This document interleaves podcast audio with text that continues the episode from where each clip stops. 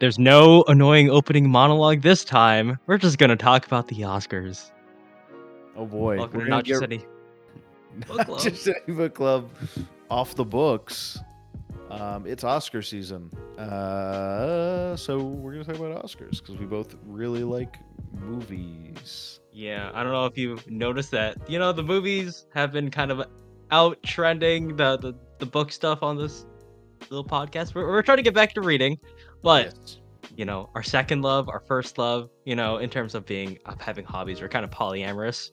It's like movies. And Pierce has been getting into this. Mm-hmm. And I have also, Justin, have been into this for a long time. But surprisingly, I've been into old movies my entire life up until kind of now, where I've been watching more contemporary stuff. Thanks to Pierce, encouraged me to watch, get caught up in the Oscar race. And yep. Now here I am. Because the way that I started a few years ago, like 2-ish years ago, was that I started following the Oscar races for all the different categories, and that led to me watching stuff I might not have normally watched, and then I just kept going even when the Oscars were over. So yeah, the Oscars aren't perfect. They're not. But they're not perfect, but they are the most prestigious award in the industry, so they are worth discussing. Bradley Cooper has based his entire last 5 years of his career on trying to get one.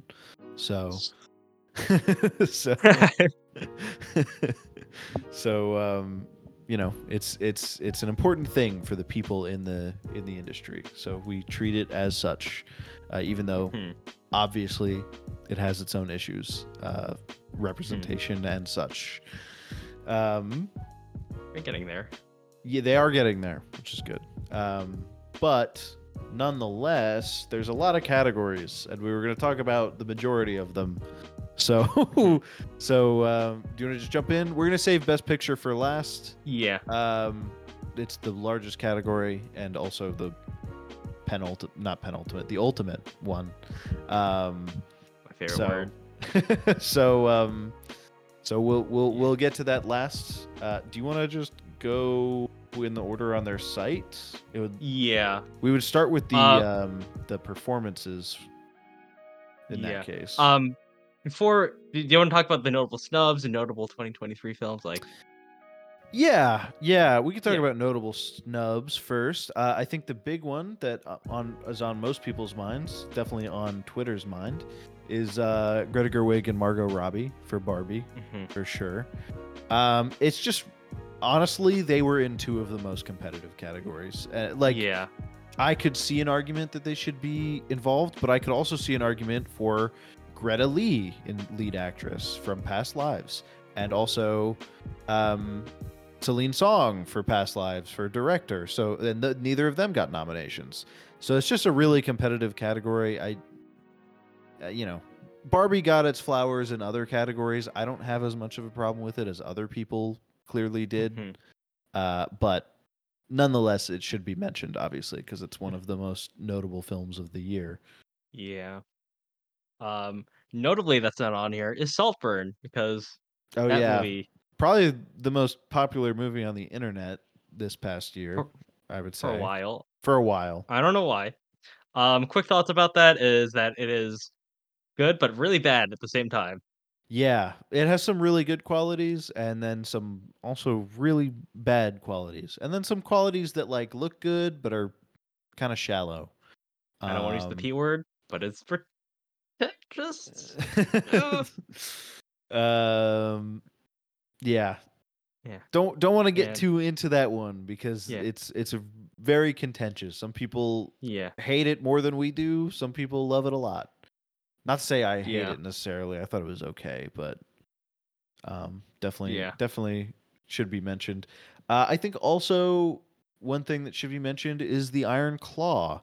Actually, weirdly enough, I didn't think going into it that it was going to be like that, but I could make an argue for it in a couple of categories. Some people say Best Picture nomination. I could see it. I don't really think so. I think actually its best chance in the Oscars was a Best Actor nomination for Zac Efron, which was not the category I thought I I thought it even had a shot in when I was walking into that movie. But, you know, flowers to Zac Efron. I do think he should have been nominated this year. I'd have to look at the list to say over who, but well, I mean, that is our first category. That is true. I don't have any other notable things to say. Pierce is much more of a contemporary film watcher. I'm more of the classics, but you know, those lines are blurring now. Yeah, because here I am talking about the Oscars. We're working to get there together. Yes. But yeah, into the categories, actor in a leading role, Bradley Cooper in Maestro, Coleman Domingo in Rustin, which I've not seen, Paul Giamatti for The Holdovers, Cillian Murphy, and Jeffrey Wright. I personally would love to see Paul Giamatti win. Here's the thing. So people, Paul Giamatti's been going on a tear award season. So people think he might win the Oscar. And I think that's definitely possible. We'll see. And some people online are kind of upset about that because Cillian Murphy was excellent in Oppenheimer, obviously. But I think we undervalue comedic roles quite a lot. Yeah. And Paul Giamatti is a comedic role, but I think he was... brought a lot of heart. Yeah. He and is it Devine or Divine, Joy Randolph? Do you know? I don't know. Don't look at me. Giamatti and Randolph and The Holdovers, they were really the heart and soul of that movie. Just as important to it, I would say, as Cillian Murphy was to Oppenheimer. So it should be a tight race, and I think it is, considering they've been splitting awards back and forth. But I would like to see Paul Giamatti win personally. That's just me. Yeah, personally here too. I mean, I keep on forgetting it's a comedy sometimes because I just remember feeling like it was more of a drama. I mean, it's both. Like it's whatever. But like this movie is ride or die on his performance, and I think it's just excellent. He did bring a lot of heart to it. You hate him and you love him. It's great. It's a nice balance. Yep. All right. And I guess I should say real quick for Efron. I mean, honestly, I hate to say it, I might put him in over Bradley Cooper. I have not seen Rustin, so I won't speak on that. I don't like to be like, they shouldn't have been nominated because I haven't seen the movie. I mean, I would out of this list, I would probably consider putting him in over Bradley Cooper or Jeffrey Wright, possibly, but. I don't like Oscar bait, so maybe that's the bias they're coming out. Yeah. All right. I think that's that with that category. I don't have anything to say about Jeffrey Wright because I guess a little bit later on, spoiler for this episode, but American Fiction, not my thing. And yeah. Jeffrey Wright was really good in it. Yeah. I think the two nominees that they got in it for acting, Jeffrey Wright and Sterling K. Brown, I thought they were both very good. They were bright spots of that movie for sure. Okay. Anyways, Sterling K. Brown, actor in a supporting role. So Sterling K. Brown, Robert De Niro, Robert Downey Jr., Gosling, and Mark Ruffalo. It's going to Robert Downey Jr., this one. Yeah. This is like there's an Oscar story to it as well. Yeah. So there's a career comeback story. He's never won before, and he's off the chains of Marvel. He's out of Marvel's clutches. Yeah, exactly. It's just, it doesn't make sense to go to anyone else, I don't think. Yeah, and Robert De Niro has his time in the spotlight. Give it to someone else at this point. I mean, why not? Yeah. I'm definitely ready to hear Robert Downey Jr.'s Oscar acceptance speech. Yeah, it's gonna be interesting. Yeah. What were you saying about Ryan Gosling? Again. For later this episode, not a big fan of Barbie. I know. Just don't click away just yet. Ryan Gosling, he was good in the movie. And he did really embody Ken. It's just honestly, it's probably the best part of the movie. It's just it wasn't a very strong movie for me, so I guess that kind of neuters my enthusiasm for Ryan Gosling being nominated here. Yeah, I personally also would have loved to see a Willem Dafoe nomination. I think that was actually like, I know you haven't seen Poor Things yet, but I think Willem Dafoe's role specifically was tough. He was supposed to be kind of frightening, but also like a nurturing father figure. It was a complex role that he had in Poor Things, and I think he deserved some more love for it than he got in the form of a nomination. Okay, so right now we're 2 for 2 in agreeing, and for our choices here. So, all right, actress in leading role. Yes, unless you have something else to say. I do not. Okay. Annette Bening, Lily Gladstone, Sandra Huller, Carrie Mulligan, and Emma Stone. Does Nyad even exist? Yeah, obviously there's I do not want to watch Nyad because I already said I have a bias against like overt Oscar bait in Maestro and Nyad mostly for this year. So I haven't seen it, but obviously she stands out from the crowd in kind of a bad way here, unfortunately. Great career. Not nominated for this role. But honestly, this is probably the toughest category. Top three at least. I would say Sandra Huller, Lily Gladstone, Carrie Mulligan, and Emma Stone are all more than deserving. Carrie Mulligan was the best part of Maestro. Sandra Huller was incredible in Anatomy of a Fall. Lily Gladstone was obviously excellent as well. And then Emma Stone really... I think it's tough. I've been seeing some people online say that like they don't... I know you... I'm giving special attention to Emma Stone because she seems to be the front runner. She's been winning a lot. I think she's won most of the stuff. But I've been seeing people online say that like her performance didn't really work for them, and I think like Lily Gladstone's and Carrie Mulligan's and Sandra Huller's are all more of a wow performance, but Emma Stone's is not to say it's not in your face because it obviously is. She's playing like a person developing over the course of a movie, but it's very clearly, I think it's just very difficult to show the maturing of the mind in the way that she did. And because of the difficulty of the role, that's why she's getting so many nods.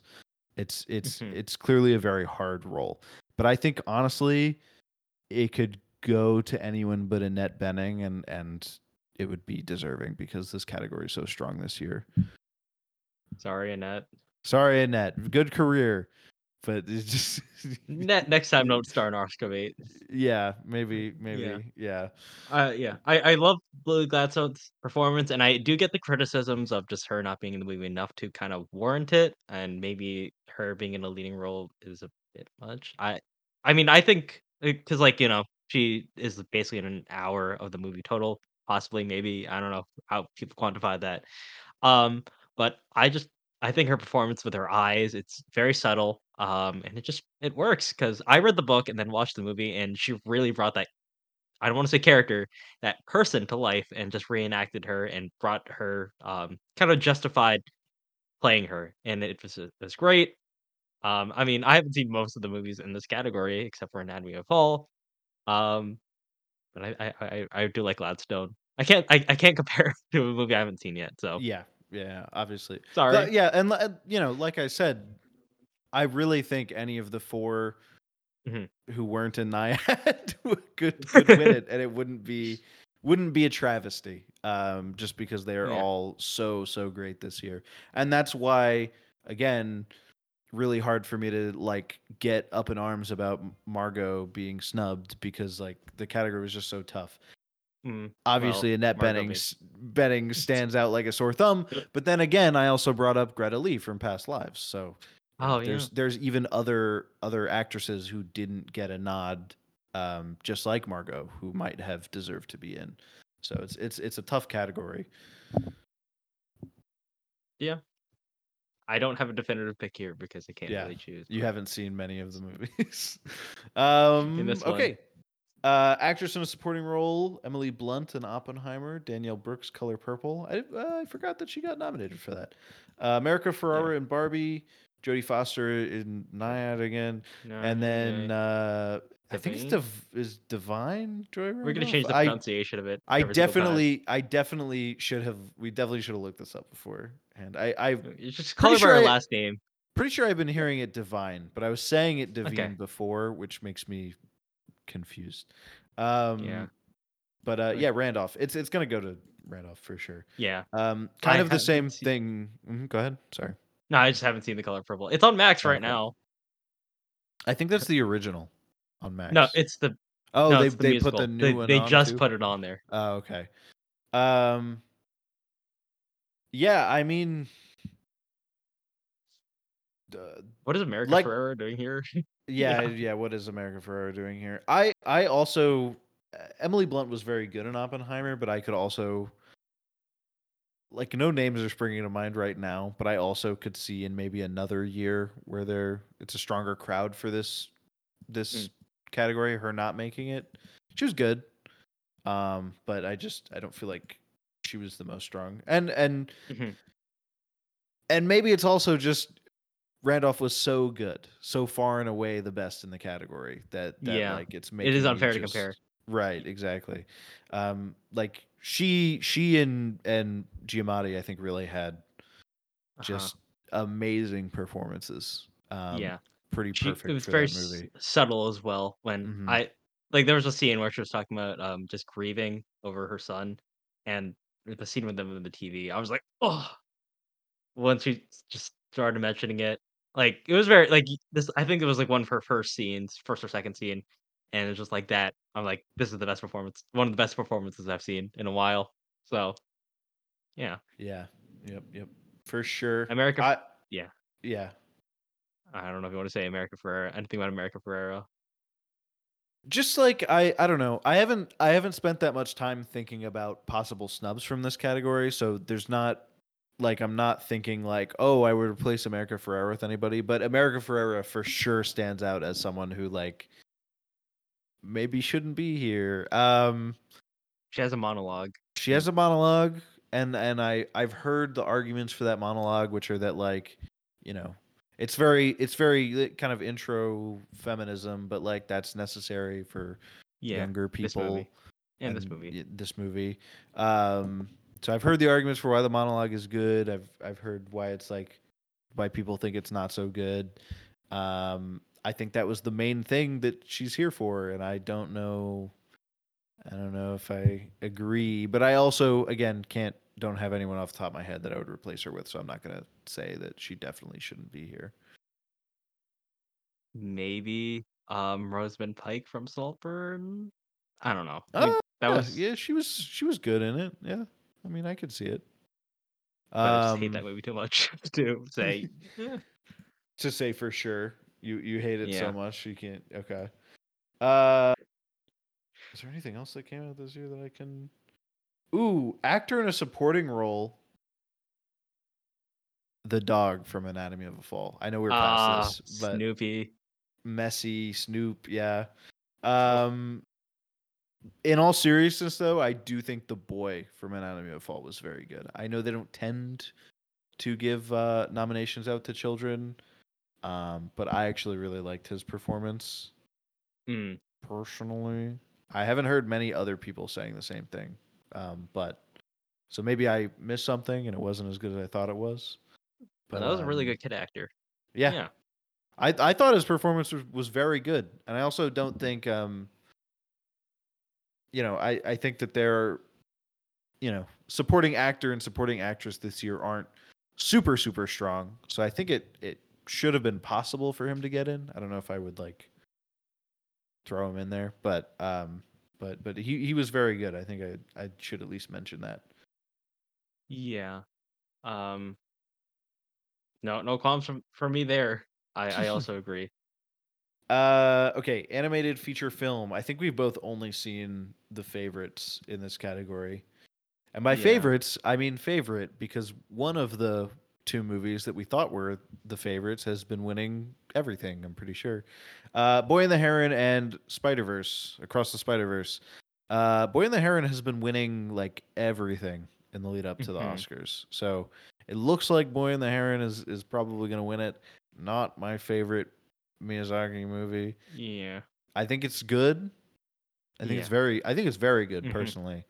But like he's had much better films, and I think Across the Spider-Verse is a very, very like excellent part two to what is now going to be a trilogy.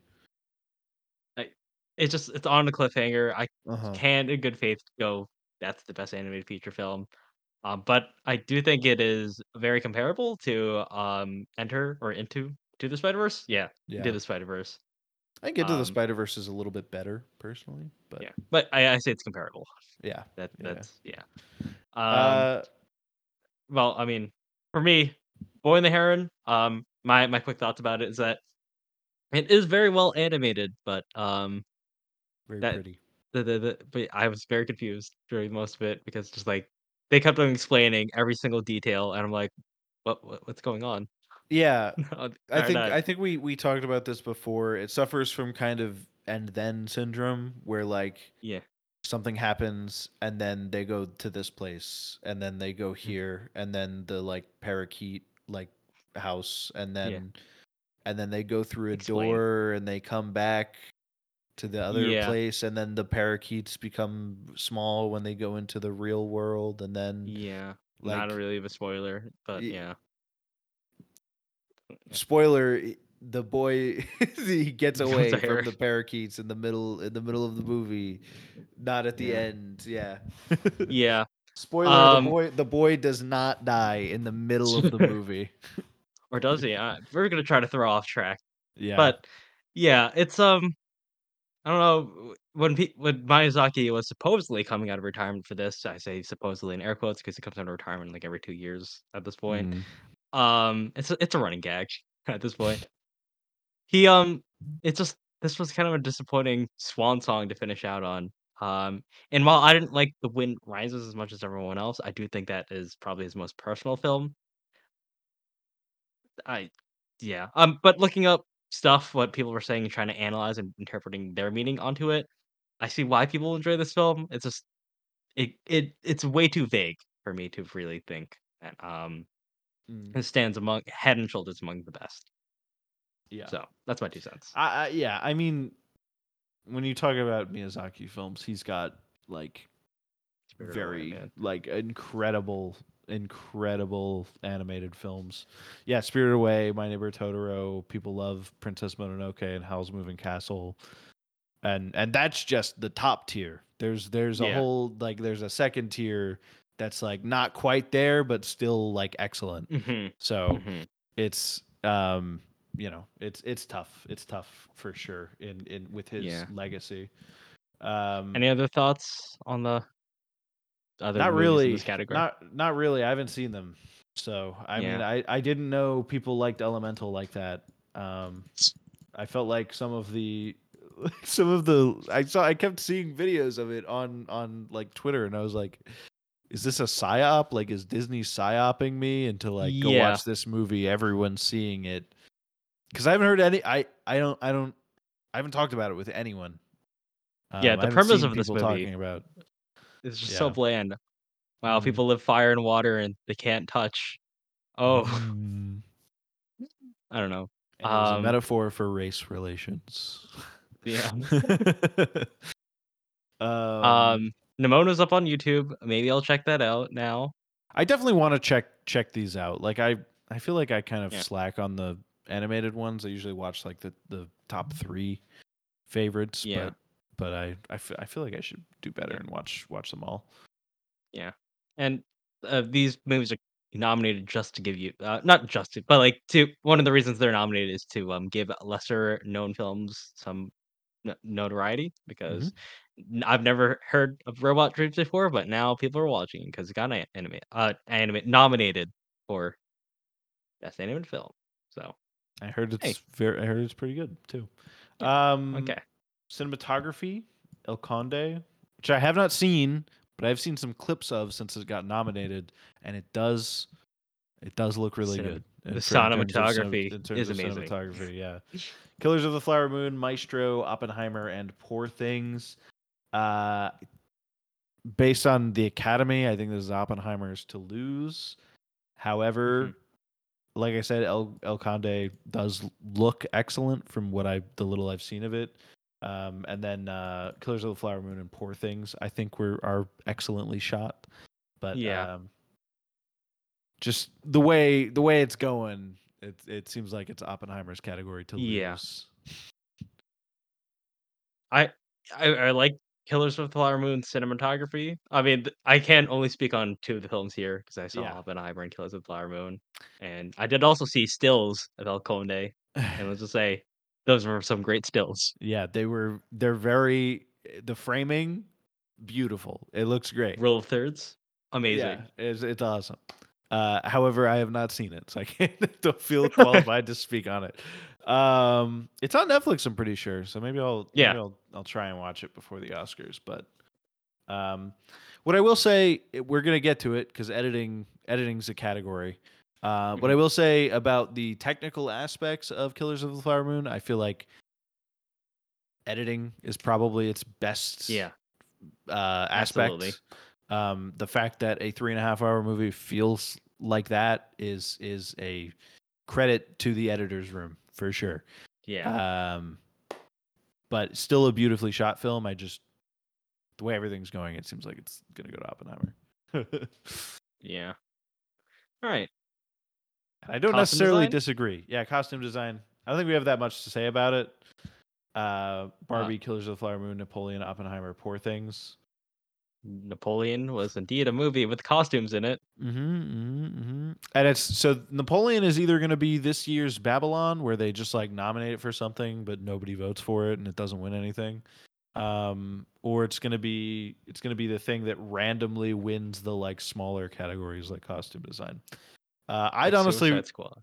Yeah. I'd honestly like to see this go to Poor Things personally. But I mean, I could see an argument for basically anything here, to be honest. Yeah. I actually would say that there's an argument against Oppenheimer because period pieces have been done before a lot, especially in this time period. So I think for some, diversity here, it could go to Poor Things because I have not seen it, but I've seen stills of it, and those stills look pretty costumey. Pretty costumey, big costumes. Yeah. No, okay. Wait, is makeup a different category, or is this? Yeah, I think it's makeup and hairstyling is a. Okay, is a category. I'm gonna give it over there, but yeah, Killers of the Flower Moon. I think it is very authentic to the culture it's representing, so I think that's also a point in its favor.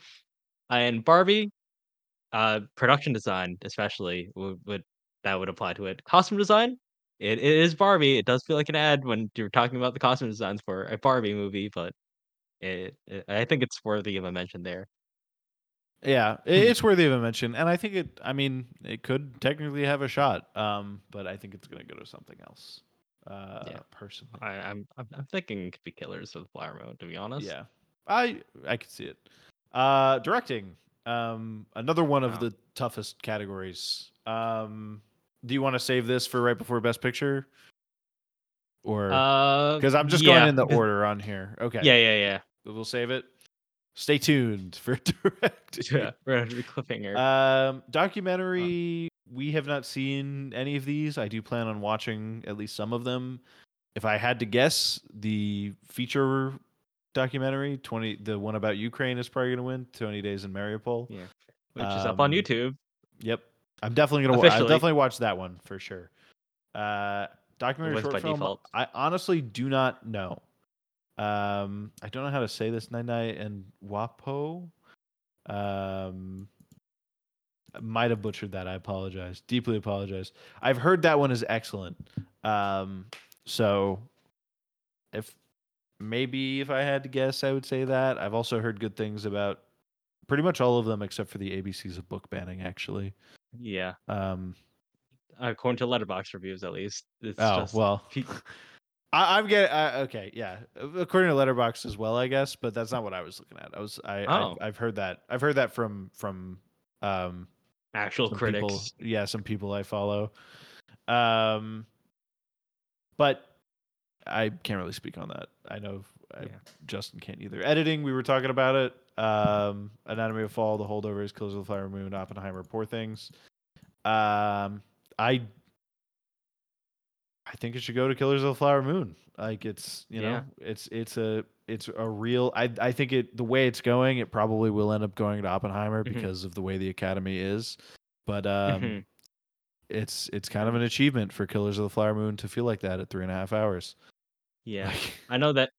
Yeah, Thelma Schoonmaker has been partners with Scorsese on many films, so that's why a lot of her. His really long epics really feel that way, like how breezy they feel and efficient. So I feel like this could go to someone else. I don't want to say Jennifer's last name because it just makes you sound like a color lame, but lame.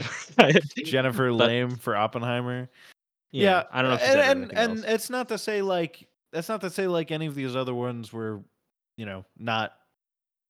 As good as Killers of the Flower Moon or close to it, but just Killers of the Flower Moon stands out to me. Again, I do think it'll end up going to Oppenheimer, which was also very good. Yeah.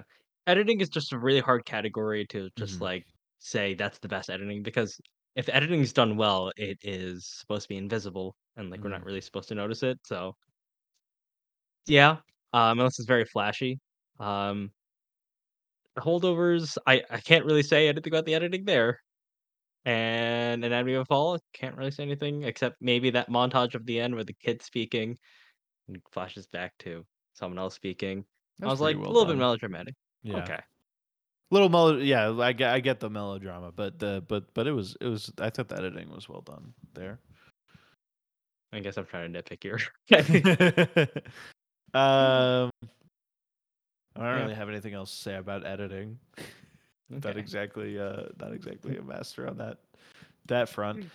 International feature. I always love this category. I always make it a point to see all the films in this category. Shout out to the Alamo Drafthouse. Yes, shout out to the Alamo Drafthouse. They tend to play most, if not all of them, in the lead up to the actual Oscars themselves.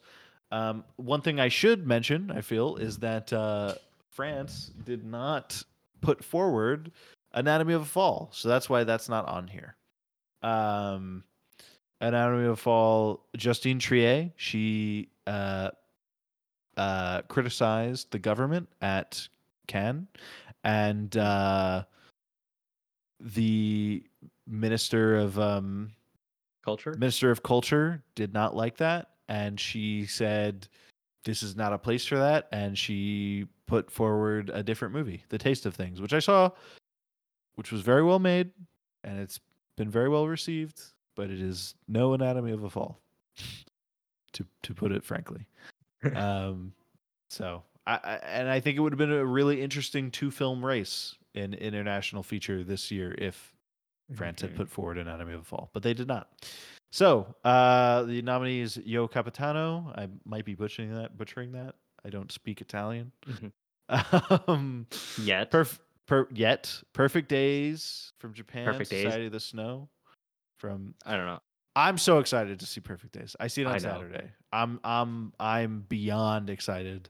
I love Paris, Texas by Wim Wenders. I still have to see Wings of Desire. I have not yet. Right there. But I am so excited to see Perfect Days. I will also say that my brother is barely into movies, but when we were watching Boy and the Heron and the trailer for Perfect Days comes up, he was like, that movie sounds very interesting, and it's Japanese, and wow, it was great.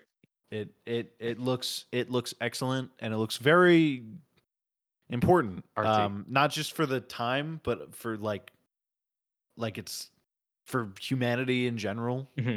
Seems to be giving meaning to the ordinary and the mundane, and lots of us live ordinary and mundane lives. Yeah, exactly. So I'm super excited to see that. Don't think it's going to win just because of what we have coming up in a minute here. Society of the Snow from Spain. Didn't love it. I'll be honest. Didn't really even like it that much.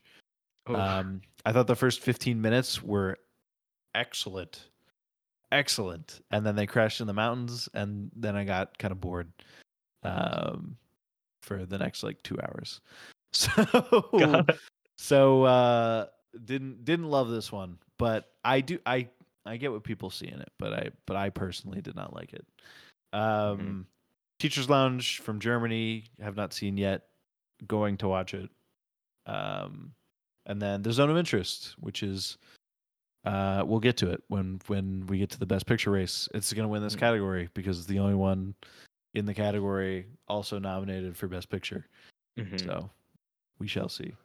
But yeah. Makeup and hairstyling? Makeup and hairstyling. Yeah, I don't have anything else to say about the special or the international feature films. So yeah, me neither. Makeup and hairstyling.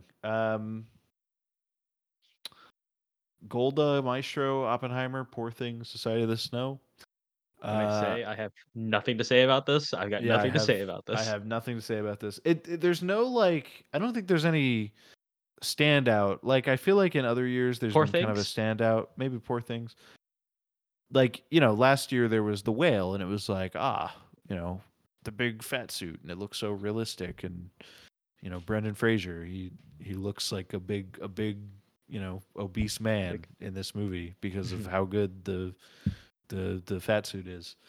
Because I think that was that Makeup and Hairstyling last year? I'd have to look it up. Now I'm like confused. I think I might be confused. But anyways, I don't think there's any particular standout this year, so it's very different. Do they play Poor Things or Oppenheimer? What? Yeah. Do they televise this, or is it just like they cut the commercial and then they just play that and like, oh yeah, this got nominated, this one, and they just move on to the ceremony? I can't remember because I don't usually pay particularly close attention to this one. So I cannot remember off the top of my head, to be honest with you. I think they might televise it because I remember Cruella winning a few years ago and seeing somebody walk up. Maybe that was for costume design, actually. I don't remember. Whatever. We'll see. It was for costume design. Emma just informed me it was for costume design. So no, I don't remember. Is the long version of that, and we're not going to remember next year when we do this again. Music, original score, so the whole thing. Okay. American Fiction, Indiana Jones, Killers of the Flower Moon, Oppenheimer, and Poor Things. It's gonna be Oppenheimer. I think this honestly could be Oppenheimer's strongest aspect. Yeah. The score is excellent. Yeah, and I've listened to it. That's all. Yeah, right, exactly. I've definitely looked up Can You Hear the Music on like people covering it just on piano or whatever on YouTube. Mm-hmm. It's great. Great. Poor Things, I think, is also very, very good. If that upset Oppenheimer somehow, some way, I would not be that upset.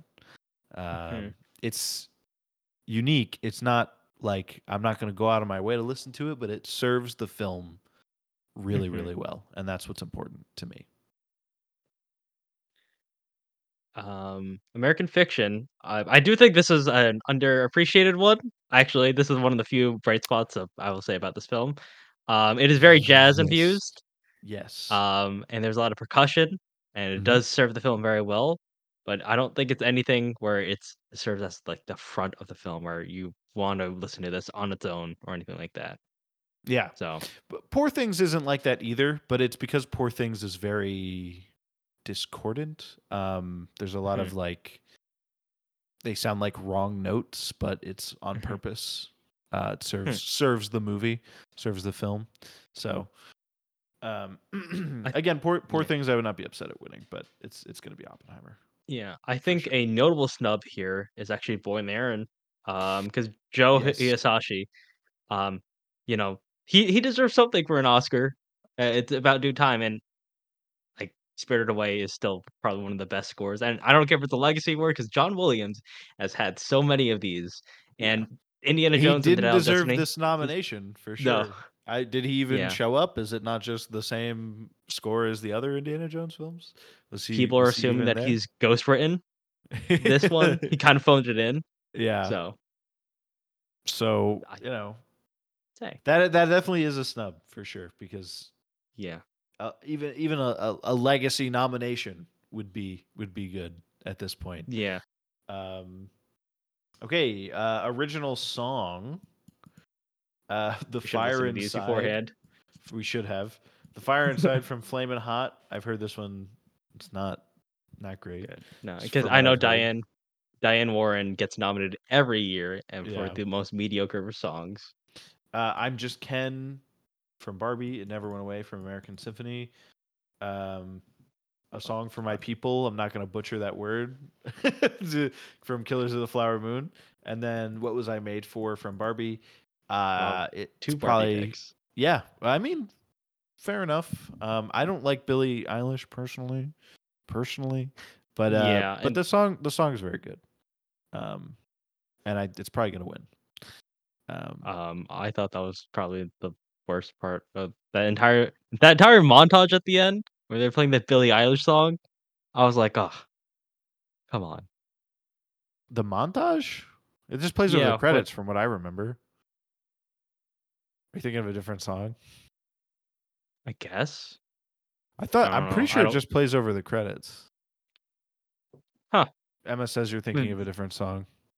Damn. Yeah. Okay. I guess I stand corrected. We haven't looked at any of these songs up beforehand. Next year we will do. This song was everywhere. I remember this song. So was I'm Just Ken. Those are the two that I remember. Oh, I'm Just Ken was the one that was everywhere. They're the two that have the best chance. No, I mean, What Was I Made For was also everywhere. I heard it all the time for like months after that movie came out.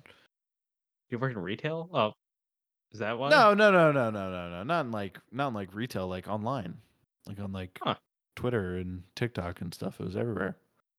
I guess I'm just not cool. You're not in the loop. Not in the contemporary film loop. I guess not. Those are the favorites. We are not going to pick any of these, to be honest, because by default, Barbie wins.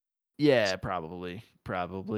I think some people are hoping for A Song for My People, Dark Horse win, but it's most likely going to go to What Was I Made For, and then could possibly go to I'm Just Ken. It won it at something a little while ago. And the less prestigious awards. Yeah, one of the less prestigious awards. So it's going to go to one of those for sure. Skipping Best Picture, because we're going to come back to it. Production design. Probably Barbie or Poor Things to lose, to be honest. Yeah. I would have Napoleon. Yeah, I mean, I haven't seen Napoleon, but I think Napoleon and Oppenheimer are probably, if I was going to rank them as far as like chance to win, it's like Barbie, Poor Things, and then like Oppenheimer, Napoleon, and then not to say it's bad, but just Killers of the Flower Moon, I think, has the lowest chance to win in this category. Yeah. But I don't have a very strong preference here. I mean, Barbie, what is it? Didn't they cause a world shortage of pink or something? Sure. Pink paint? Poor Things was amazing. I personally, by far, my favorite for the category is Poor Things. As much as I wouldn't be mad if they gave it to Barbie. I would not. And I think that they might. But Poor Things, it's beautiful. The sets that they built for this movie. It's amazing. It's very, very cool. I will get around to it eventually. Yeah. I mean, you gotta, because Emma Stone is the front runner for best actress. So you gotta get to it. I mean, and for Napoleon, the reason why I haven't watched it is because everyone was trashing on it, and I'm like, and Ridley Scott was basically like, yeah, whatever. It's historically inaccurate. You guys don't know anything. I just make a film by how I feel about it without doing any research. Is what it sounded like. That's not exactly what he said, but yeah, it transcribed. It transcribed basically.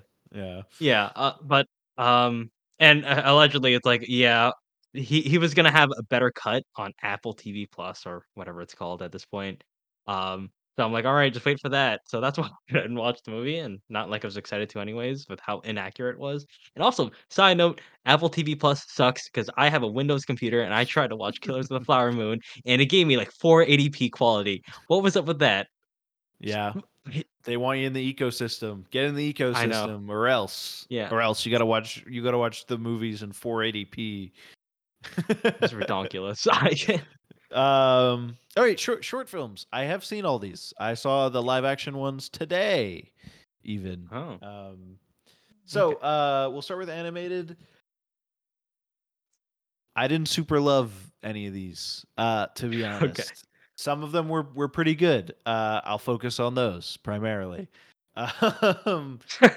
Letter to a Pig from Israel and France. It was listed as both, I think. I thought that one was pretty good. I enjoyed it. It was the animation was interesting. It is obviously an important message, and I hope not lost on our ears in times of what's going on in the Middle East right now. It related a. I guess I should fill you in. Yeah, because I have no idea what you're talking about. There's a guy who came into who survived the Holocaust, I believe, and he came into a classroom and he was telling them about it in Hebrew. So I would assume he's in Israel, and he's telling them about how he wrote this letter to this pig, who because he was chased by Nazis into a barn and he hid in the hay, and the pig like kind of stood in front of him and kept the Nazi from, and all the kids like laughed at him and whatever. And then it cuts to some of the people from the class, like basically like murdering a pig, like very, the pig squealing. It made me really uncomfortable. Which is the intention. Important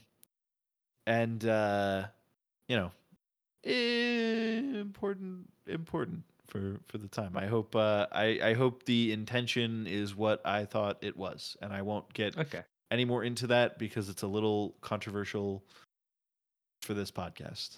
And we don't even really have a platform to make a difference. Probably not. We probably will not have. I don't know. Anyways, moving on from that, I thought that was a very good film. I also enjoyed 95 Senses from the U.S. It was about a.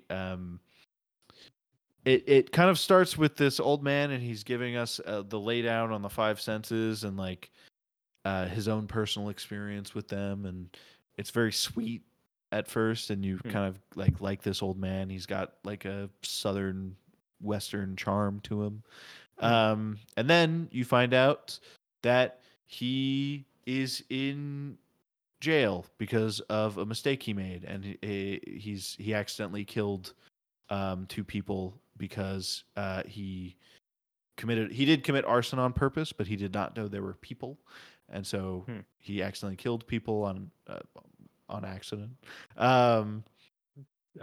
So you feel for him first, and then you get this reveal of like what he's done. And you get that he feels bad about it. He is like, he's old now and he spent his whole life in prison, and he's getting the chair now after so long because of our bureaucratic systems in the US.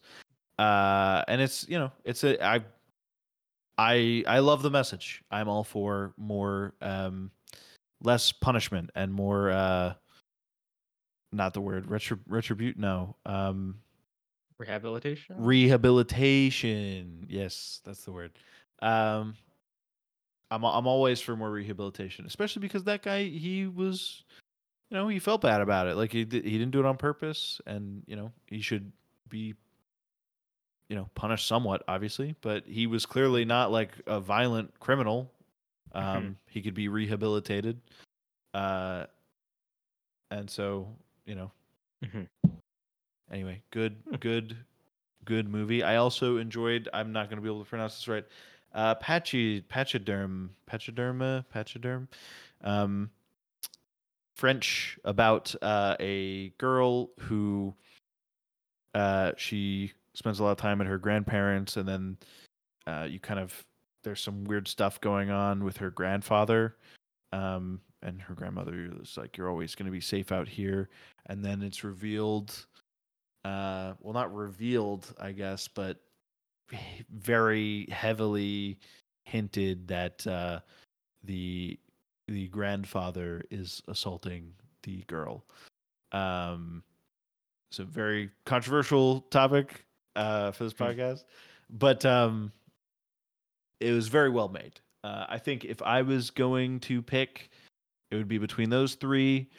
I would probably give it to Pachyderm or 95 Senses. And those would be my picks. I don't know which one of those two, personally. Yeah, I know that you didn't like War is Over that much. I did not like War is Over. It was pretty bad, actually. Yeah. And there's this whole sequence where they like, there are these two people on the opposite side of a trench during like what looks like World War I.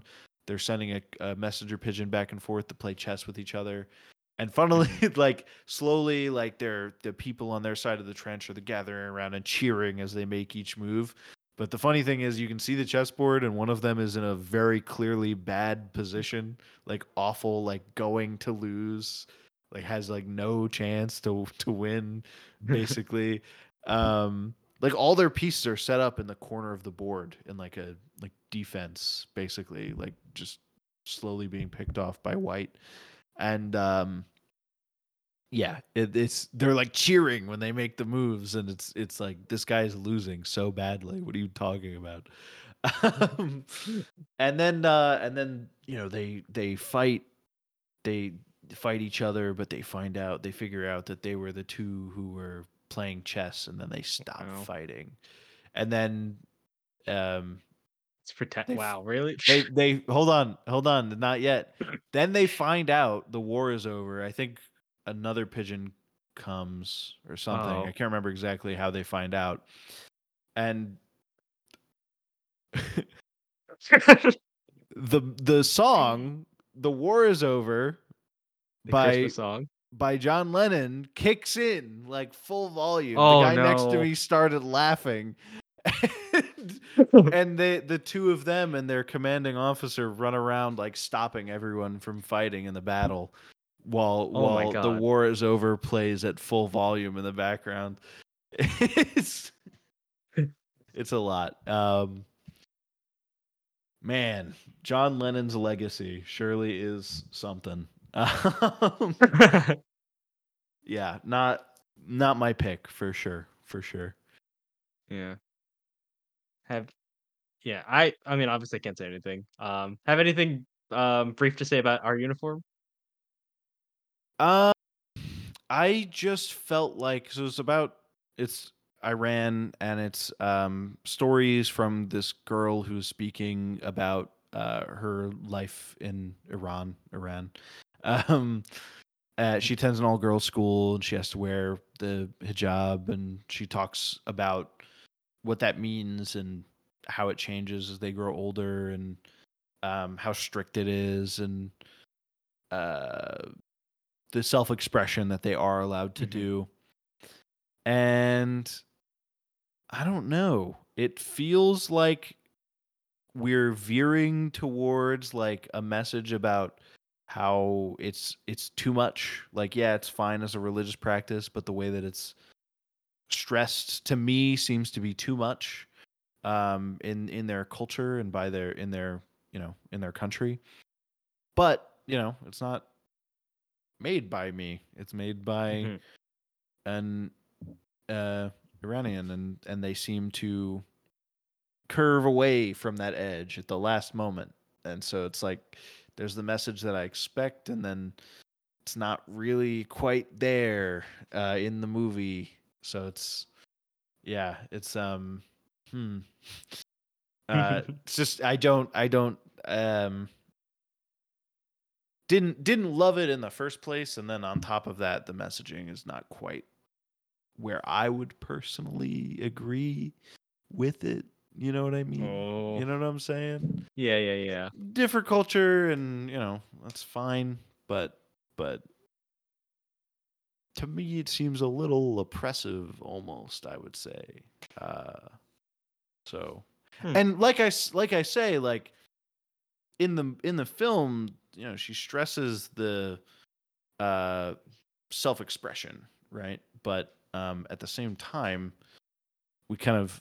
It just feels like we're going towards that edge about like how important self-expression is, and then we like curve away from it at the last second. We're like, whoosh, we're not gonna go so in depth on that, and the movie is over. It is a short film. Yeah, short film. So I don't know. Okay. But yeah, so that's the animated ones.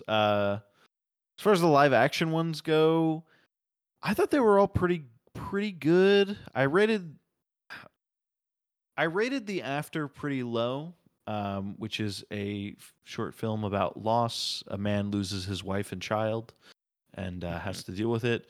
The way that he loses them is kind of ridiculous.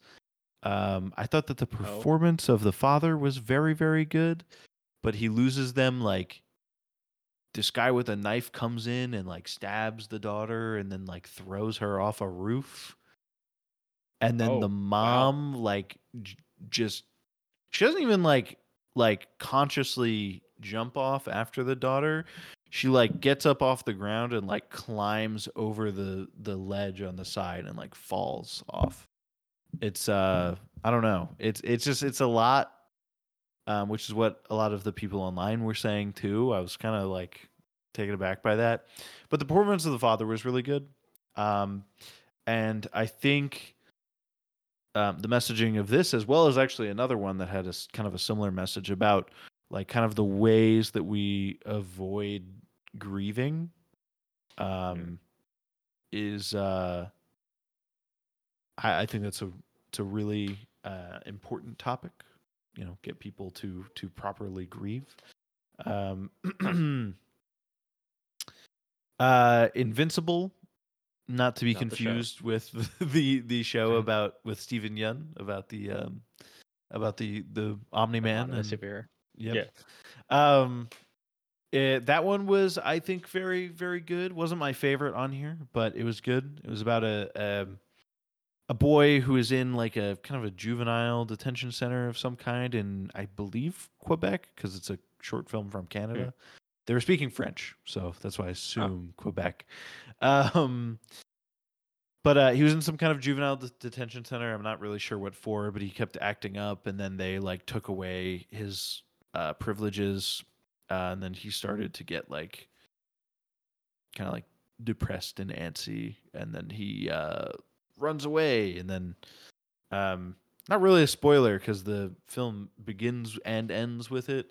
He drives a car off a cliff. Yeah, because he's so like his freedoms and everything have been taken away. I think I'd have to think a little bit more about this one, but I thought it was interesting because I think it was based on the director's life. Like it's about her brother, if I'm not mistaken.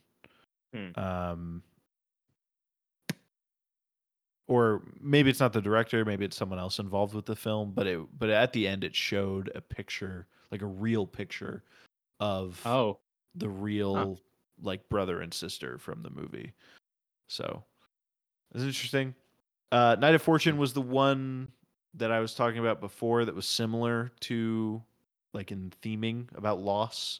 It's about an old Danish man who's lost his wife recently, and he's going to see her before she is cremated, I believe. And he can't do it. He can't open the coffin. And so he does other things around. He goes to the bathroom. He agrees to go with someone else to see, you know, because that guy says that he needs someone to go with him so he can see his wife.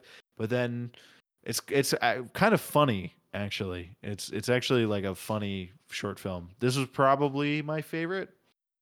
Huh. They go in and the guy is like, they open the coffin together and the guy's like, I wrote down all the things that I wanted to say to you that I never did. And it's like a bundle of pages. And he's like, you wrote down stuff? How much did you write down? And he like shuffles them around. He's like, 32 pages. It's not enough, really. Could always say more. So there's little jokes in there and stuff that I they were, you know, it was fun. It was funny. And it's sweet at the end because, I actually do want people to watch this, but you know, the guy helps our main character, I think his name's Carl, come to grieve and go say goodbye to his wife. That actually sounds like the best one so far. It's very good. I actually really enjoyed it. Red, White, and Blue is about a single mother. It opens with her and a positive pregnancy test. She's a mother of two. She works in a diner, and it takes place in Arkansas today. And so she looks up nearest abortion clinic where she can actually get an abortion with like the current laws. Everything that's going on right now. And it's like in Illinois. And so she has to like scrounge and get the money together to go take care of that. Perhaps it's timely, perhaps pretty controversial for this particular podcast. What I will say though, or I guess it's pretty good, but I mean, I've been spoiling a lot of them. In the short films. Yeah, it's true. It's revealed that the positive pregnancy test was not hers, but instead her 10-year-old daughter's. 11-year-old. Damn, that is a twist. Was. Yes. Jeez. She gets there and it's like she's talking to the nurse and she's like, "Oh, I came from Arkansas. I'm desperate. You know, I really need this done." And she's like, "Yeah, you and everybody else. I can put your name on the wait list, but it's pretty long." And then she gets all of her information. And the reveal is actually done really well because she says the name. And I don't think we've gotten full names at this point in the movie. So she says the name. And then I think she asks her for one other detail. And then she asks her for date of birth. And she says 2013 when she gives the date of birth. And you're like, this woman is not 10 years old. But she does have a daughter who's very young. Wow. So yeah, it was kind of nuts. It was like in the because I saw them all at Alamo back to back. It was they played The After, which was about loss, and then this movie, and then they played Night of Fortune to cheer us all up, to make us laugh about loss. You know, back to back. Those three, and yeah, I thought they were all. I thought The After was a little weaker, but the performance made up for it in terms of me feeling what the short film wanted me to feel. So it was a real tearjerker for like an hour in that theater for three short films back to back. It was nuts. And then The Wonderful Story of Henry Sugar, Wes Anderson. It's probably going to win. I think Wes Anderson's style applies itself really, really well to Roald this story. Roald Dahl. Also, he also did Fantastic Mr. Fox, which is excellent. This is a different type of thing he tried to do with it. I think it also works, especially for the short form. If it was like an hour or longer, I think it would have gotten really tiresome. But for 40 minutes... he does kind of the storybook format where the characters are telling you the story, what's going on behind them. And I think it works for what it is. Yeah. It'll probably win. I probably liked Knight of Fortune a smidge more, like just a little bit more, but this will probably win over that. Yeah. I've only seen one of the, because Wes Anderson released 4 short films about them, about Roald Dahl. Mm-hmm. And I saw the worst one, which was The Rat Catcher, and it was really bad. It was basically an audiobook, and it was just really grating. I didn't like it that much, and I think that's my one and only. Maybe I'll watch The Sugar. Yeah, Henry Sugar, The Wonderful Story of Henry Sugar is I would say it's also kind of like that, kind of like an audiobook, but I mean, it's been better received, as I'm sure you can see on like Letterboxd and stuff, because it works. Whatever he does different, I haven't seen The Rat Catcher, but whatever he does differently between those two, it definitely works here, in my opinion. Okay. So yeah, that's the short films. The live action ones were on average a lot better than the animated ones, if you are able to watch them, but the ones that were good from the animated category were also good. Yeah. So the only short film that I know that was actually snubbed was the one with Pedro Pascal and Ethan Hawke. Oh yeah, Strange Way of Life. Oh yeah. I mean, I'm also trying to find a way to watch it, and there's nowhere to watch it. So was that technically, how long was that? Was that really a short film? It was 31 minutes. Is that just outside the short film? I don't know. Oh no. Well, Henry Sugar's 40 minutes, so definitely not.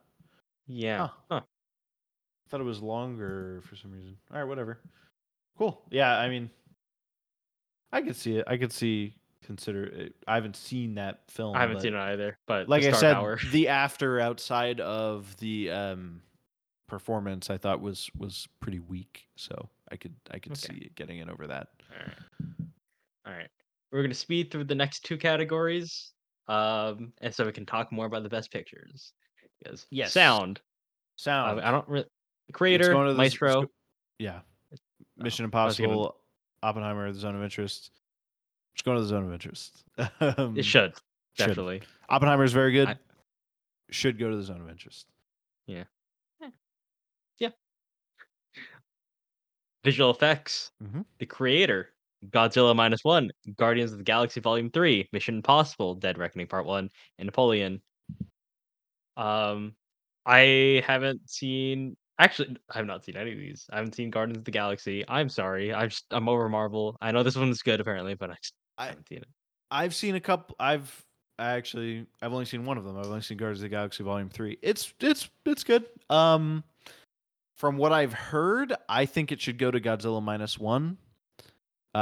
From everything I've heard about it, I want to see that movie very badly. Mm-hmm. I'll try and watch it before the Oscars, hopefully. If I can.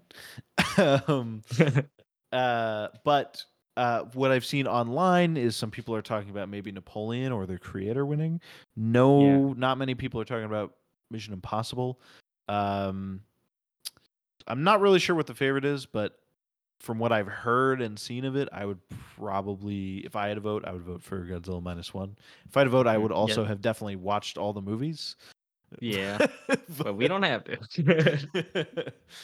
I just know that The Creator flopped, but it was very efficient in its budget, and looking like a $100 million film on a not a shoestring budget, but like 50, like 20 million or something like that. Much less than what it looked like. Yes, for sure. For writing, I think we should just skip over writing, just because we haven't actually read the screenplays, and also. Yeah. I don't think there's really a far and away favorite in either of these categories. Yeah. So I can't speak to it that way. I can speak to how I felt about the writing in the movie itself.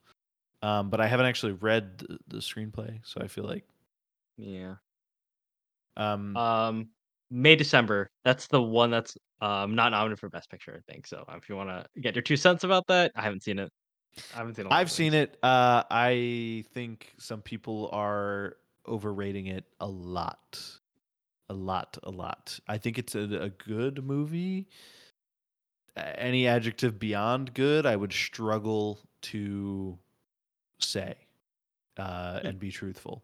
So okay. Be truthful to my opinion, that is. So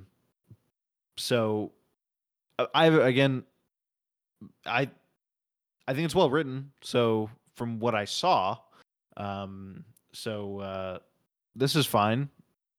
I don't think it really deserved a Best Picture nomination. Charles Melton, who we did not mention, he was certainly the best part of the movie. So I would not have been mad about him getting a nomination back in supporting actor. But I think the movie itself is a little overrated. I thought it was pretty good. Not really much more than that, personally. Okay. I know you haven't seen it, so yeah. That's my opinion since we're bringing it up. Okay. All right. But Big Daddy. Directing and Best Picture. I'll just go through the Best Picture nominees, and then all of the directors have a film here, so I'll mention them when they come up. Okay. Yeah. So that way we can do it kind of at the same time, because I think the same thing is winning in both categories. Yeah. So American Fiction. Anatomy of a Fall, Justine Triet is nominated for directing for that. Barbie, we talked about how Greta Gerwig was snubbed. Snubbed. I don't know who I'd put her in over, but the Holdovers, Killers of the Flower Moon, Scorsese, of course, got a nomination. Maestro, Oppenheimer, which, of course, Nolan got a nomination. Past Lives, which, again, also for this, Celine Song could have been nominated. Poor Things, but she wasn't for directing. Poor Things. Yorgos got nominated for Best Director. And then Zone of Interest, Jonathan Glazer got nominated for Best Director. So that was actually kind of confusing. So I'll just say the names for the directors. Triet, Scorsese, Nolan, Yorgos Lanthimos, and Jonathan Glazer are the five. Okay. I think the way that this is going, Oppenheimer is going to win for Best Picture, and Nolan is going to win for Best Directing. And I think that's fair. I think that's fair. I don't think that Oppenheimer was the best movie that came out this year, personally. I do think that they got the best movies in here. As far as maybe, we could argue back and forth about, spot 8, 9, and 10 or whatever. But but as far as like the top 5, 6, 7 movies, I think they got them all in here. As of course you could, hindsight is everything. We could in the future see an obscure movie and be like, wow, that was amazing. That came out that year. But as far as non-obscure movies that lots of people know about, I think they got the right ones for the most part. My personal favorite movie of the year was The Zone of Interest. I think it's haunting. I would compare it to Mikhail Haneke in some ways. And I really like Haneke's work. Haneke is kind of overtly uncomfortable and disturbing, right? He is I say this every time I watch one of his movies. He is a master of making you uncomfortable. And this film also does that, but in a different way to Haneke. So I compare it to him stylistically, and I would compare it to him in the way that it makes you uncomfortable, but it does it in a much less overt way, always hanging the thing that is uncomfortable kind of over your head. It's always in the room with you, but it's never the thing that you're looking at. Of course, this movie is about a family who lives on the other side of a wall connected to Auschwitz. So you could compare and contrast with Haneke. I bring him up because I think there's that comparison to be made. But nonetheless, that was my favorite movie this year, personally. I haven't seen it. I do plan on definitely watching it one day. You should. You should. Make sure you have some good speakers if you're not able to see it in a theater. Anatomy of Fall, I think, was probably my second favorite. I personally really enjoyed it. I know you didn't. You liked it, didn't love it. Mostly because I had a personal preference, because it was very plot-based and very based in ambiguity over whether she did do it. And I'm like, I just want a character attached to or something. Yeah. I guess it's just if you can connect yourself to the mystery and the court case. I thought that every scene in court was amazing. I loved every single second they were in the courtroom. It was really extremely well done. I can see the argument for it. I just not my thing. Yeah. And I also think to nitpick, I guess, to give a criticism I have, is that I think it's a little slow to start because they're kind of setting up. They're giving you the basis, but not all the information, because they want to save some of it for the court case, which I think they do pretty well. But I think because of the nature of the way that they're saving some of the information for that, it takes a minute to get going. I guess that's something I would say. Yeah, everyone gives it their all in that film. The directing is great and acting is superb. It's just it felt very cold on me. Yeah, I would love to see it win something. People are saying maybe screenplay, writing. So we'll see. But yeah. And then I have Oppenheimer third. I definitely Nolan's best, in my opinion. Yeah, and I'm not even a big Nolan fan, and I also agree. I'm probably the only Nolan one that I really enjoy. Yeah. I like some of his other stuff. I like Interstellar. The Dark Knight I don't love as much as other people, but I acknowledge that it is good. But this is, to me, there's not really a competition as far as the ones that I've seen. I haven't seen all of them, but the ones that I have seen, this is his best. We can give our spoiler free thoughts, I guess, each time you mention them. I just like the fact that it goes from subjective to just objective through the black and white, and it intercuts and tells stories out of order, and it's very dialogue based, and the dialogue is good for once. I just really wish that last act, which is all very much dialogue based, even more so than the previous two acts, had subtitles, because the sound mixing was there but wasn't there entirely. But very good. What I will say, this is kind of the analysis that I've given. It's not very in depth, so I'll just say it real quick. I think that Nolan does scale extremely, extremely well. Yes. And I think that this film was him taking the atomic scale, a supremely small scale, and blowing it up to a massive proportion. What a pun right there.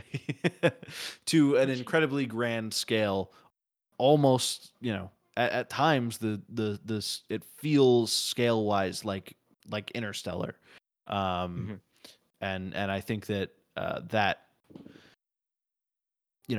again blowing it up like that, it serves the film really well, and it serves his style really well. Yeah.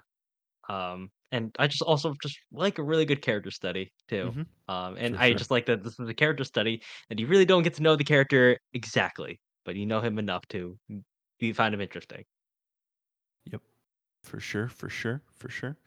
I personally have Past Lives.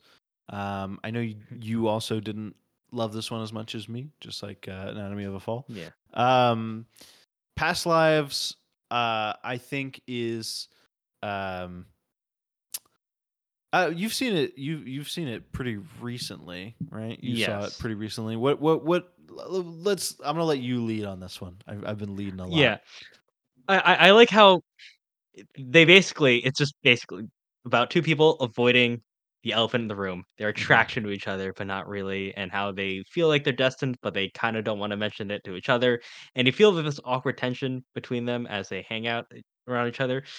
It's just It just needed a little bit more. It talks about this philosophical debate about just reincarnate. What was it? Inyon? Inyon. Reincarnate. Yeah. And I just really like how it was talking about culture. It just didn't show enough of that culture and not enough of the juxtaposition for it to be impactful, in my opinion. And it does talk. It's basically just about three characters, and one of the characters I just feel like is a bit of a third wheel. It's good, and it does channel a lot of "In the Mood for Love" by Wong Kar-wai, which yours will be definitely watching. I soon, will be watching. Eventually. I have a ticket for it to see it in Alamo, so I will be seeing it for sure. It's just, and it is just, it's good. It just doesn't really. It has the basis for a great film. It just doesn't have the directorial flair. It doesn't have anything that makes it stand out aside from having a really good screenplay, in my opinion. I actually, specifically with the directorial flair comment, I think some of the directorial decisions made were really interesting. I specifically call to mind a scene in which it's probably like the one of the scenes from the movie, one of two. It's the scene where they're sitting in front of the Ferris wheel, and the camera shots just hold and then pan and then hold and then pan and then hold, and it's another director might have just shot reverse shot, gone back and forth with them, and there was a decision made there to hold you in that moment, hold you with that awkward tension, really, sit there with it just like they have to because they got together like this. I think the movie, it's not perfect, but I think it really shines all of the moments where those two are together.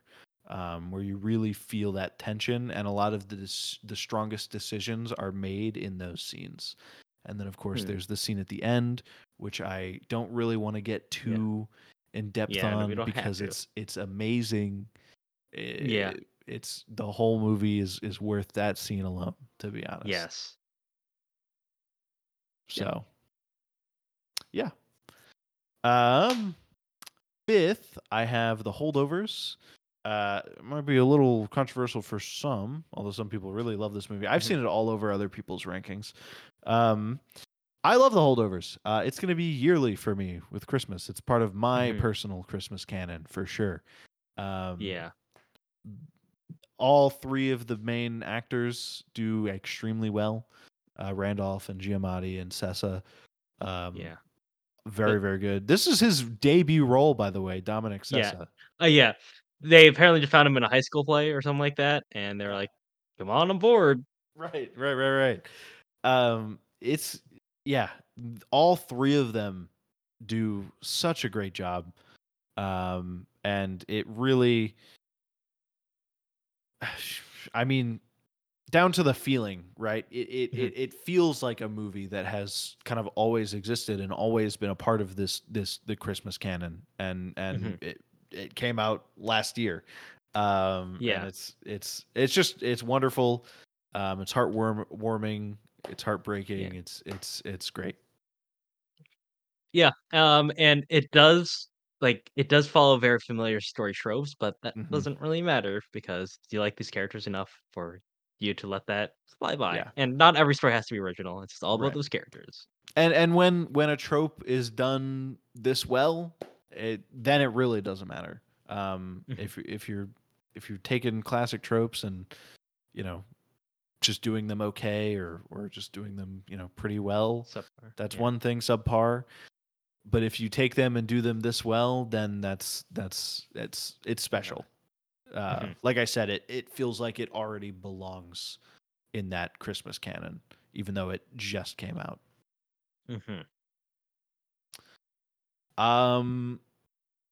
Up next, I have Poor Things. You will notice I have not said the big Scorsese movie yet. So yeah, that might be a me thing. I know you haven't seen Poor Things. I love Poor Things. I think Emma Stone, you know, does give an excellent performance. I've seen some people online kind of talking down on it because they want their favorite to win. But she gives an excellent performance, and it kind of all rides on her. It's I think another, you know, on top of how great this movie is, you know, Yorgos is really great. I'm glad that I've been watching more of his films. He's a really great director, a really unique style. I think another interesting thing to even talk about this movie further is it's kind of one of the first of this new trend that we're seeing of adaptations of Frankenstein that are all coming out. Guillermo del Toro is working on one. There's another big director who's working on one. Lisa Frankenstein. Lisa Frankenstein just came out from Zelda Williams, Robin Williams' daughter. Yeah, like there's it's a trend, and this is, to my knowledge, the first of this recent trend. So that's another interesting aspect of it as far as its place in kind of the zeitgeist and the culture. I'm pausing like you would have something to say. You have not seen the movie. Yeah, I was going to say, last year or 2 years ago was the year of Pinocchio, and now we're entering the years of Frankenstein. Yes. Well, technically it was years of Pinocchio too, because Life of P came out this year. Oh. So, or last year. Different medium, but yeah. Yeah. Yep. But it also takes longer to produce, especially because it was an indie team. So, but yeah, that's all I'll say on Poor Things. Next up, I have Killers of the Flower Moon. I know you enjoyed this more than me. I'll let you open with this one. Okay, I read the book because I was really hyped for it. Yeah. Oh yeah, I know. I'm just like, stop talking beers. I'm gonna take over. Yeah, no, I love this movie. I watched this during the Super Bowl, and I could not have thought of a better way to spend my time, because this movie flew by. I think everyone that has seen this movie goes like, that was 3.5 hours. It felt like 1.5. I just love the fact that it shows the banality of evil and how evil can kind of creep up in ways that make you think that, like, that can cause you to betray love, can cause you to betray morals, and how it can slowly escalate. Leo gives a stand-up performance, which I think may have been a snub, I think, where he is sympathetic but not really sympathetic. You see that he has love for his wife and shows no prejudice, but also at the same time he's being manipulated for no reason other than just like him being blind to what's going on, perhaps, or there could be an ulterior motivation. Who knows? Hale is probably one of the most complex villains that I've seen, but then it slowly starts to get eroded, and there's another side to him entirely. I just think the performances are just so standout here, and it shows so much authenticity towards the culture. And it feels very strange to see a book brought to life where it was based in real fact, like something that was not really represented. But here it is, and I think it just does it so well. I think this is probably Scorsese's best, because this is so unlike any of his other works, in my opinion. I haven't seen all of it, but I think that Goodfellas. Have you seen Goodfellas? Yes, I have. Oh, okay. Many times. Oh, well. I still think Goodfellas is his best. Which is not controversial in any way. But I really enjoyed Goodfellas. For me, it's just, I don't know. We're at number 7, and these to me are all great films that should be remembered and watched and talked about for a long time. So the fact that we're at number 7, and I can still say that, it's like putting Killers of the Flower Moon this low on my personal list is not a dig at all, because we're still in really great films, I think, all the way down here. I feel like I should say that, because obviously it's a great film. I don't think I need to tell anybody that, or I would hope I don't. It's just, I personally, you know, when it comes to rankings, you have to compare objective quality and a little bit of personal, because it is subjective at the end of the day, how much you enjoy something, and what you take from it and all of that. So I personally just enjoyed this a little bit less. I do think not having read the book, I do still think that the way that you described it, having something come to life, even not having read the book, you get that sense that Scorsese is really making this history come to life on the screen for you. And so I think you even get that effect if you haven't read the book. So still an excellent film. Now we're getting into territory where I think Justin here might say it's not an excellent film, because we're going to 8, 9, and 10 for me. 8 is Barbie. I put Barbie at 8. I will say I really enjoyed Barbie. I think there's a lot to really love about Barbie. I think there's a lot to really, really enjoy. I think it's an enjoyable watch. It's not, you're not going to get bogged down watching it for sure. I think that there are definitely also, it's not, it's pretty safe, I would say. It's kind of my main criticism. There's not, which is, maybe that's not something that I should expect from this, but, at this level, with all the films that I put before it, it is kind of something I expect. It to be a little less safe, and it's very safe, and that's kind of my main criticism of it, to be honest. I know you have. I'll let you say what you want to say about it. Yeah, it's very blunt in its message, and it wears the fact it's the entire point on its sleeve, because there's that famous America Ferrera monologue, which I guess got her an Oscar nom, and it's just not made for me, and I don't think it's made for either of us, and there is an audience where this resonates with it, just not for me, because I think I should also say, on the note that you just made about how it's not really made for us, that there's a note that I've seen on social media where people are saying, like, there were middle school age and teenage girls in the theater crying at the movie. And I think, in my opinion, the fact that it's doing things like that makes it definitely worthy of a spot here, to me. And so I wouldn't take anything like that away from it, but at the same time, like you said, very blunt. Like I said, very safe. It's not quite up to the snuff of the other films on here for me. Go ahead and finish what you were saying. Sorry. I'll say, I don't know. There were some pacing issues with this film. As when it's in Barbie world, definitely agree with. It really rushes to get to the real world, and the real world sucks. It's probably the weakest part of the film. And then when it gets to Mattel, the villains are there, and then they're just they're gone.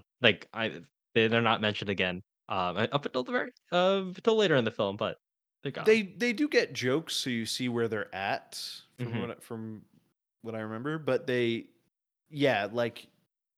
not with the other characters until the end of the film.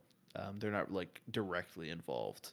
And then when they get to it at the end of the film, and they just they're like, yeah, let's wrap it all up. They don't actually do anything.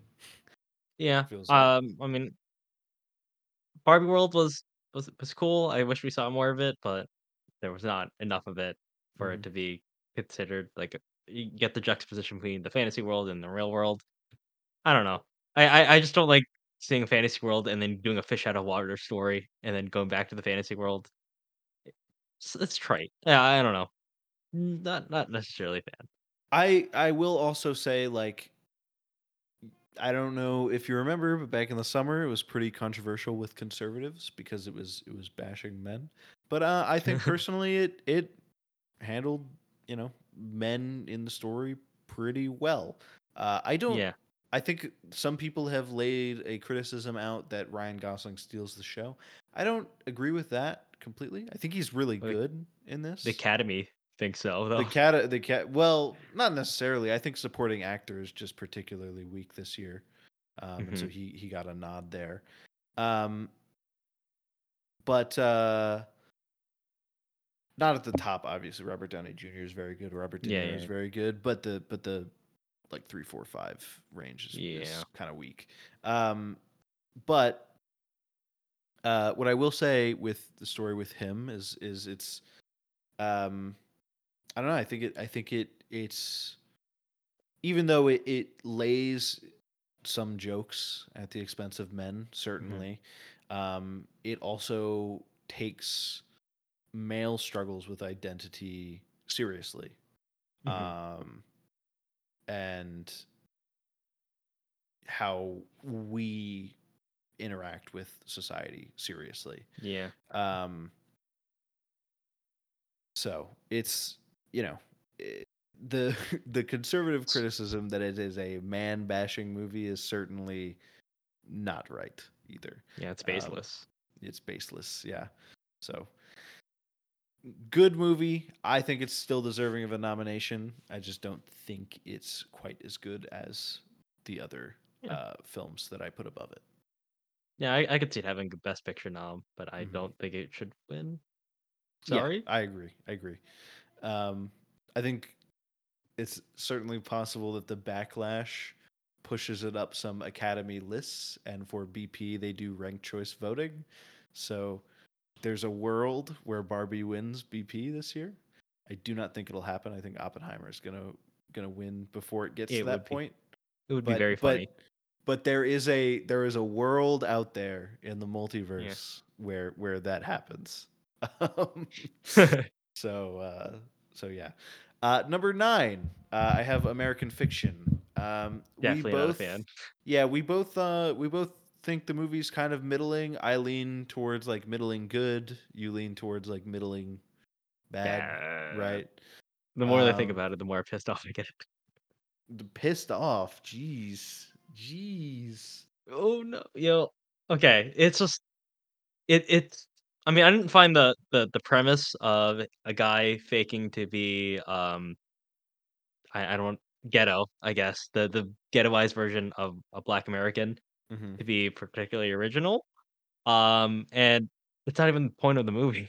It's just like the subplot of just like this him dealing with his mom with Alzheimer's, which I guess should be its own movie because they do not interact with at all. It's just very separate. And they're very tonally different. The thing that bothered me about it is they had an opportunity in the middle of the movie to have those stories interact in the form of the neighbor, his mother's neighbor at her beach house that he was dating.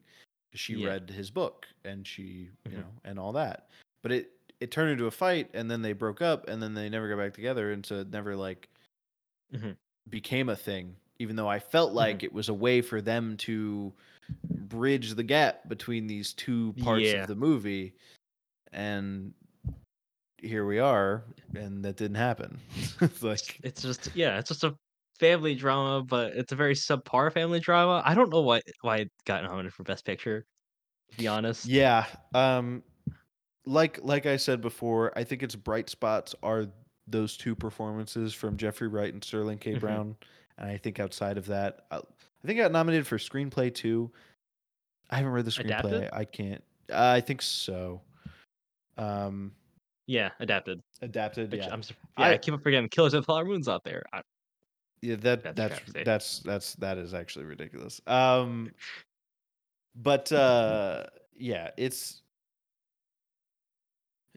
I don't know why I got nominated for Best Picture. And that ending, oh my god, that ending was just yeah.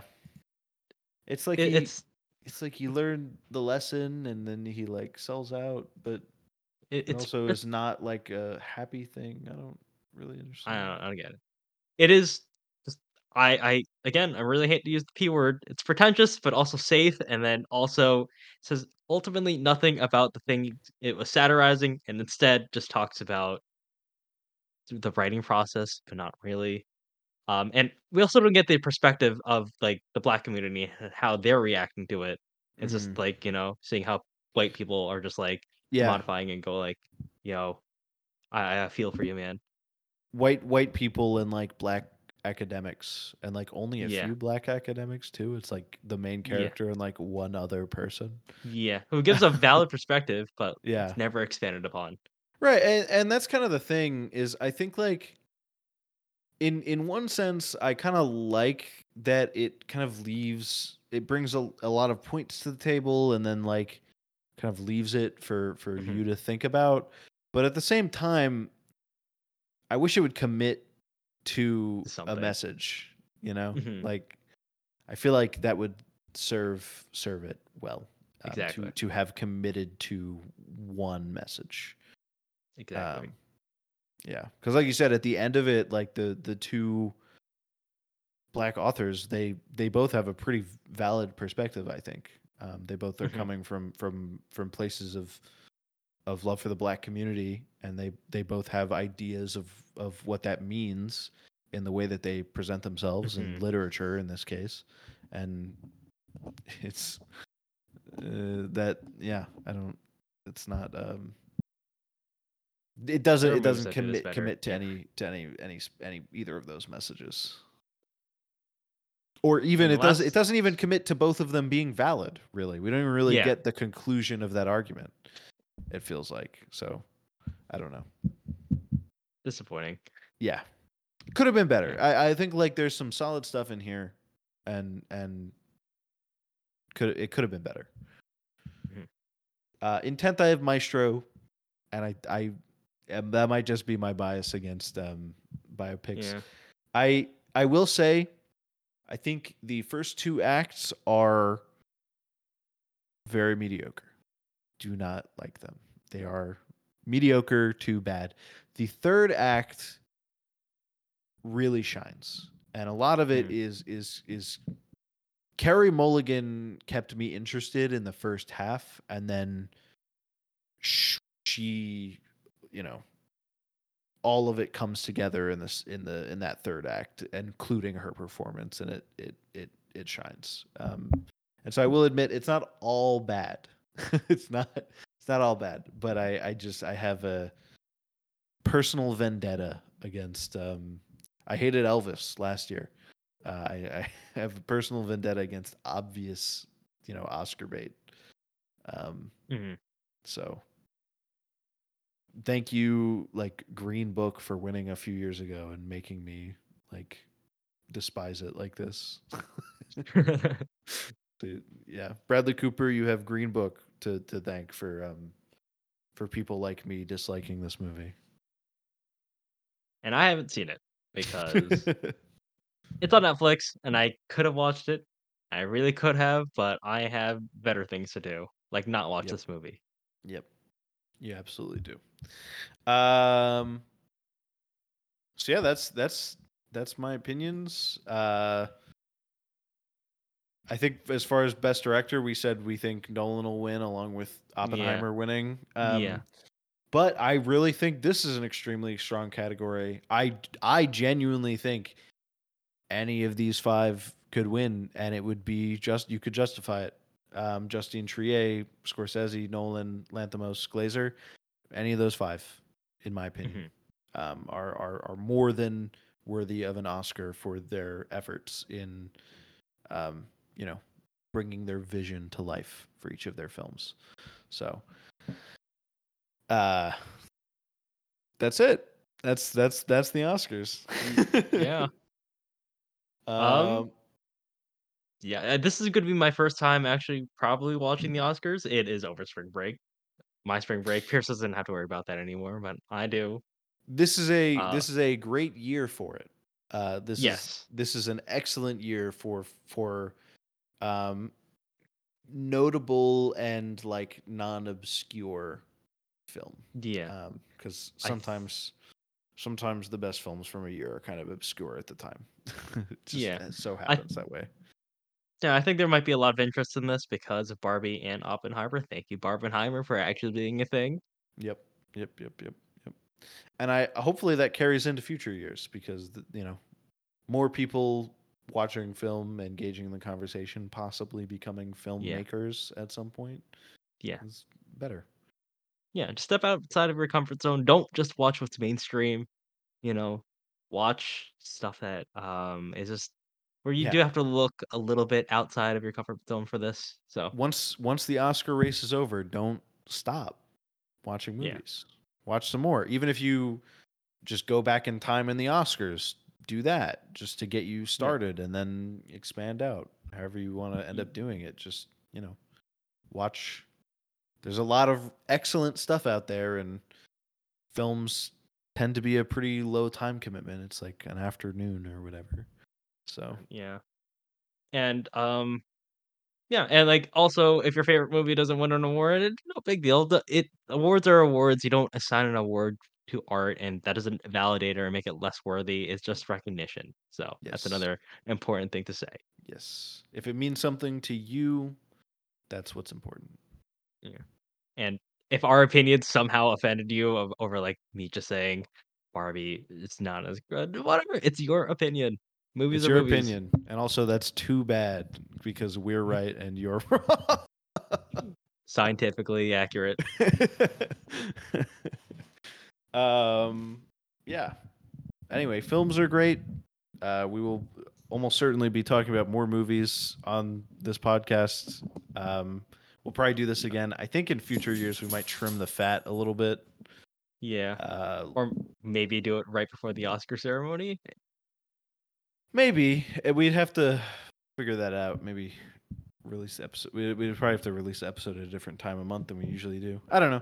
Yeah. Either way, we'll probably adjust and change next year. So these episodes will get better as years go on. Yeah. In a few years' time, this will be the best episode you've ever heard. If you enjoyed. Give us a like, give us a rating, subscribe, follow us. We really appreciate it. You can find us on Twitter and TikTok if we ever are like active on it consistently. Yeah. At Not Just Any Pod. And join us next week for Cities of the World is the topic this year. Not related to the Oscars, but you know, I think it's pretty cool. Yeah, and if your name is Prometheus, goodbye.